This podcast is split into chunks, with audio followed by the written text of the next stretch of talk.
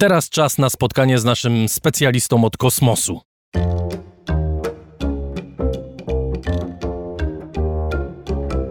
Rożek Urosiaka w raporcie. Między innymi od kosmosu. Dziś akurat o nim będziemy mówić z doktorem Tomaszem Rożkiem, który jest z nami. Witam cię, Tomku. Dzień dobry. Konkretnie opowie nam Tomek o sondzie NASA, która pod koniec września uderzyła w planetoidę Dimorphos. Odbyło się to w ramach misji DART. Okazuje się, że ta sonda zdołała zmodyfikować kurs planetoidy czy asteroidy. Po raz pierwszy ludzkość zmieniła trajektorię ciała niebieskiego, ogłosił we wtorek szef amerykańskiej agencji kosmicznej. Tomku, co ja powiedziałem? Wytłumacz słuchaczom, proszę. Dotychczas mieliśmy sytuację taką, w której wszelkie zagrożenia e, płynące z kosmosu, no może nie wszelkie, ale te związane z jakimiś skałami pędzącymi z nami na kolizję, mm, w zasadzie ograniczały się do filmów hollywoodzkich, w których dzielny Mm, astronauta wsiadał do jakiegoś Bruce Willis. pojazdu. Na przykład Bruce Willis, no ale Bruce Willis jest na emeryturze już teraz chyba, więc nie wiem, czy by był chętny. Mm, leciał tam, e, podkładał tam dużą bombę jądrową, bo wiadomo, że jak jest problem, to atomówka. E, wysadzał wszystko, oczywiście sam się ratował, ale i ludzkość także. Wysadzanie takiego, takiej skały jest absolutnie bez sensu, bo zamiast e, mocować się z jednym kawałkiem skały, mielibyśmy całą chmurę kawałków skalnych, które leciałyby dokładnie w tym samym kierunku. Więc, czyli na zderzenie z Ziemią pomysły różne, jakby sobie radzić z tego typu zagrożeniami, a takich zagrożeń w kosmosie nie brakuje, były, natomiast po raz pierwszy udało się jeden z takich pomysłów przetestować. I to przetestowano go, a w zasadzie wyniki tego testu prze, przekroczyły e, najśmielsze oczekiwania tych, którzy ten test projektowali. Wybrano asteroidę, która porusza się w takim e, układzie podwójnym asteroid e, Dimorphus i e, Didymos. E, mniejszy Dimorphus to skała wielkości kilkuset metrów, może 170, 180 metrów. E, Didymos jest dużo większy, 800 metrów, może 900 metrów i uderzono w Dimorphusa wysłano z Ziemi taki pojazd, którego jedynym celem była kolizja. To był pojazd o masie kilkuset kilogramów, 600 kilogramów wielkości w zasadzie takiej lodówki. On się rozpędził odpowiednio i, no i uderzył. I zaczęto to mierzyć, sprawdzać, czy tego typu kolizja jest w stanie przesunąć, choć troszeczkę, jak powiedziałeś we wstępie, zmienić e, trajektorię ciała niebieskiego i okazało się, że tak, że jest w stanie jak bardzo zmieniła się ta trajektoria? Kilkadziesiąt metrów. I to wystarczy? Tak. Tak, tak, bo do tej kolizji nie dochodziło na orbicie, po której się porusza na przykład Księżyc, czyli gdzieś tutaj bliziutko nas, tylko około 11 milionów kilometrów od nas. Więc na takiej odległości przesunięcie o kilkadziesiąt metrów y, jest w stanie spowodować, że tego typu obiekt po prostu minie Ziemię, a nie w nas uderzy. Jak wcześnie musielibyśmy zareagować, jeśli doszłoby do planowanego zderzenia asteroidy z Ziemią?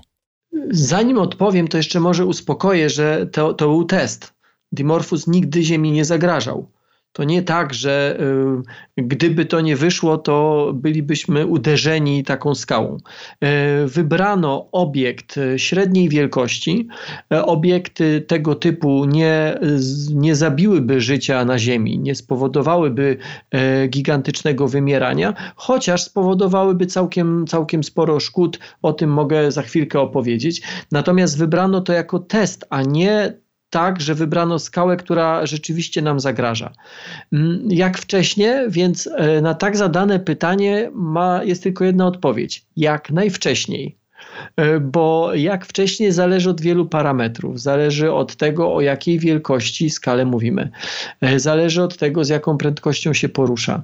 E, odległość kilkunastu milionów kilometrów wydaje się być odległością bezpieczną. A ile czasu ta skała by leciała do Ziemi? 11 milionów kilometrów od nas, będąc w tej chwili? Znowu, one mają różne prędkości. To nie jest tak, że, ale to nie jest kwestia dni, to jest kwestia raczej miesięcy.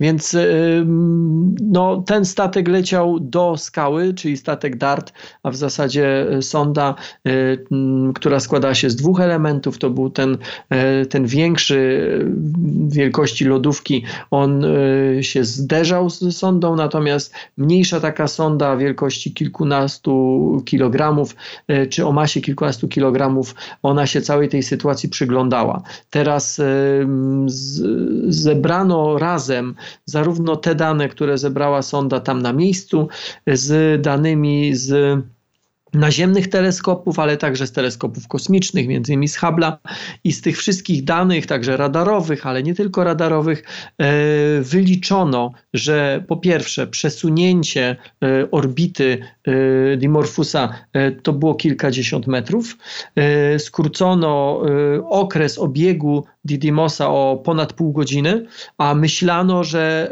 to będzie dużo mniej, także te wyniki są bardziej optymistyczne niż, niż podejrzewano. Powiedz, czy tylko taką brutalną siłą, to znaczy wysłaniem i uderzeniem ołowianej lodówki w asteroidę, można skłonić ją do zmiany kursu, czy są też inne metody? Pomysłów jest kilka, natomiast one wszystkie wydają się być bardziej skomplikowane, bo jednym z pomysłów jest to, żeby wysłać tam nie młotek y, po to, żeby uderzył, tylko żeby tam wysłać e, sondę, która by miała duży silnik i przyczepiłaby się do powierzchni, po czym ten silnik by został uruchomiony, no i w ten sposób, tak jak silniki manewrowe e, modyfikują tor lotu e, sond kosmicznych, czy nawet stacji kosmicznych, tak taka mogłaby zmodyfikować e, tor lotu asteroidy dużej.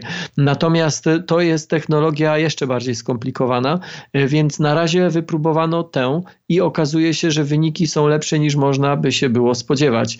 E, więc, więc być może, nawet jestem tego pewien, że to nie była, że to nie będzie jedyna próba, że to nie jest tak, że teraz już usiedliśmy wygodnie i mówimy, no dobra, mamy to, bo do teraz to było tak, że nawet gdybyśmy jakąś asteroidy wykryli, a te duże one są w miarę wcześnie wykrywalne, tak naprawdę to moglibyśmy się ewentualnie temu przypatrywać.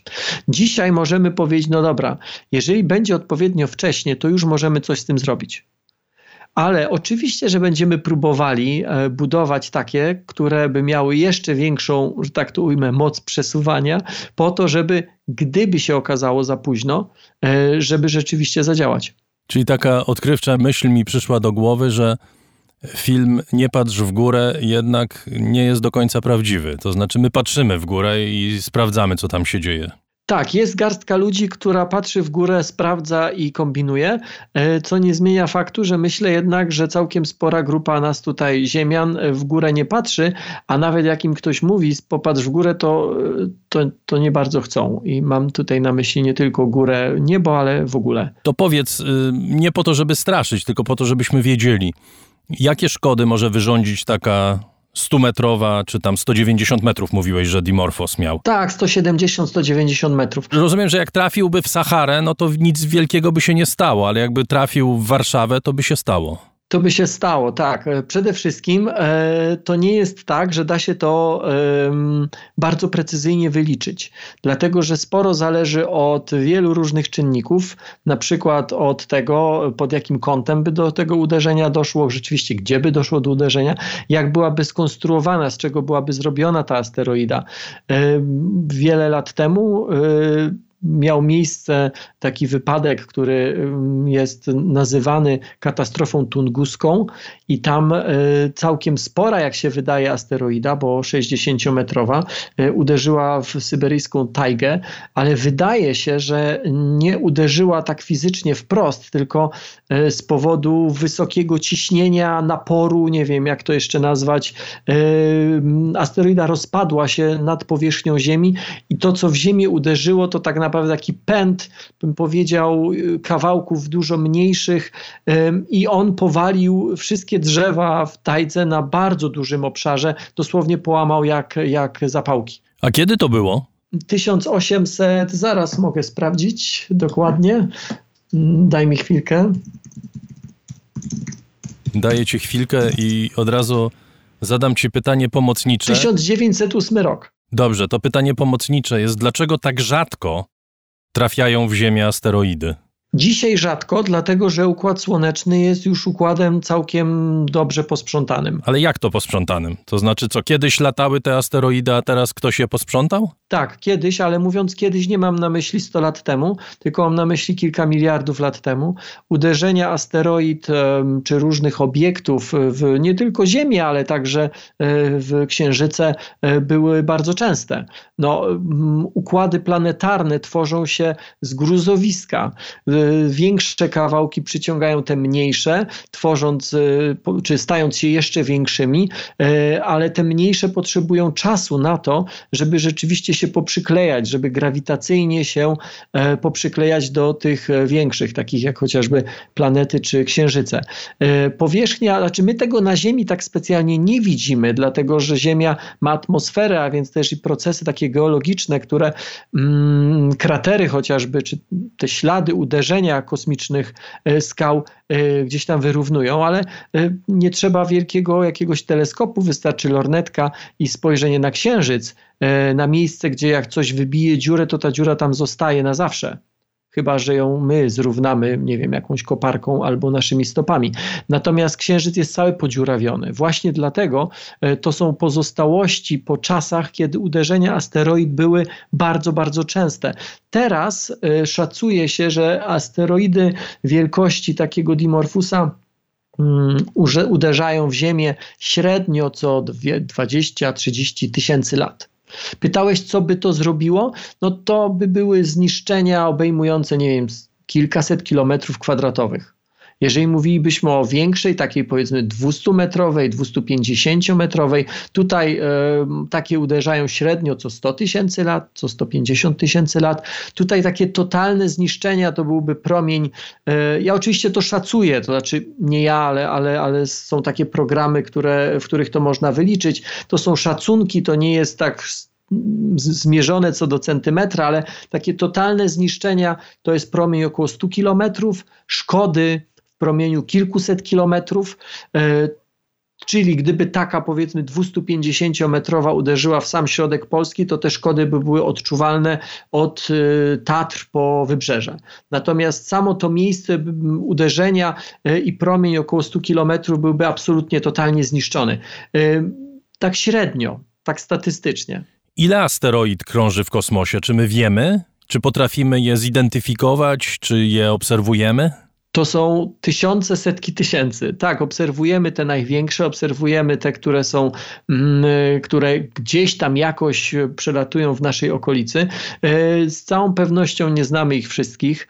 E, są programy, NASA ma taki program między innymi, gdzie można wejść na stronę internetową i dokładnie zobaczyć e, z wyliczonymi prawdopodobieństwami uderzenia, z prędkością, z wielkością, z, z czasem dolotu i takie systemy są. I tak jak mówię, dotychczas wtedy, kiedy z tych wyliczeń one są cały czas uzupełniane, jak coś jest 11, 15, 20 milionów kilometrów od nas, to czasami dosyć trudno jest e, wszystkie parametry dokładnie określić, więc e, jak to coś leci, porusza się, to na bieżąco jest badane, te tabele są uzupełniane i dotychczas było tak, że gdy była szansa, że jest jakieś całkiem spore prawdopodobieństwo kolizji, to tak naprawdę mogliśmy tylko siedzieć i czekać.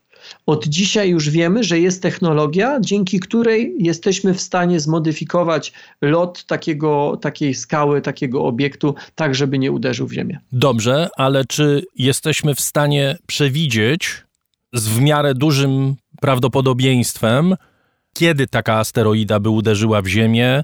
Czy jesteśmy w stanie obserwować jej lot i ewentualnie wtedy zareagować? Jesteśmy w stanie y, przypadku większości z tych skał, które są na tyle duże, że mogłyby stanowić jakiekolwiek zagrożenie, takie obserwacje są robione. Z czasem, czyli mówiąc z czasem, mam na myśli dłuższy okres pomiaru e, różnych parametrów lotu, jesteśmy w stanie całkiem precyzyjnie określić nie tylko prawdopodobieństwo ewentualnego zderzenia, ale także odległość. Jeżeli by do zderzenia e, miało nie dochodzić, e, to nawet odległość odległość, w jakiej taka asteroida czy planetoida nas minie, jej wielkość, czas, w którym się to stanie. Także tak, Tutaj tak.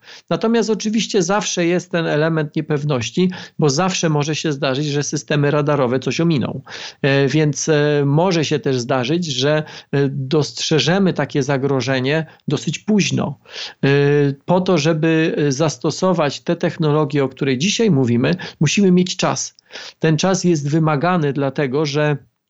Mm, ta asteroida, ona nie została przesunięta o tysiące kilometrów ona została przesunięta o kilkadziesiąt metrów.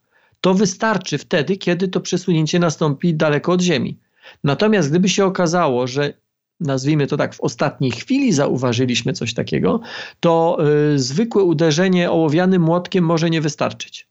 Też nie ma pewności, czy dla każdej konstrukcja asteroidy, ten sposób jest e, sposobem e, optymalnym, bo może się okazać, że na przykład skonstruowanie wyjątkowo dużego i ciężkiego młotka spowoduje rozbicie jej na dwa kawałki i jeden z nich, co prawda, gdzieś może polecieć z boku, ale drugi może dalej być na kursie kolizyjnym. Także nie mam absolutnie żadnych wątpliwości, że to jest pierwszy krok tej technologii, ale kolejne badania nie tylko tej technologii, ale też innych technologii, chociażby takiej rakietowej, która w sposób bardziej taki, bym powiedział, elegancki ją będzie przesuwała, a nie przez zwykłą kolizję, że one będą miały miejsce. Odrobina optymizmu w tej naszej rozmowie. Nawet całkiem sporo. Bo to oznacza, że jednak jak będziemy patrzyli e, w górę, to jest szansa, że dostrzeżemy coś, co nam zagraża. Mało tego, że zareagujemy. Potrafimy już zareagować, co jest. Potrafimy to zrobić. Optymistyczne. Bardzo Ci dziękuję. Dr Tomasz Rożek, gospodarz kanału Nauka to Lubię, był gościem raportu o stanie świata. Dziękuję Ci bardzo. Dziękuję. A optymizm prowadzi nas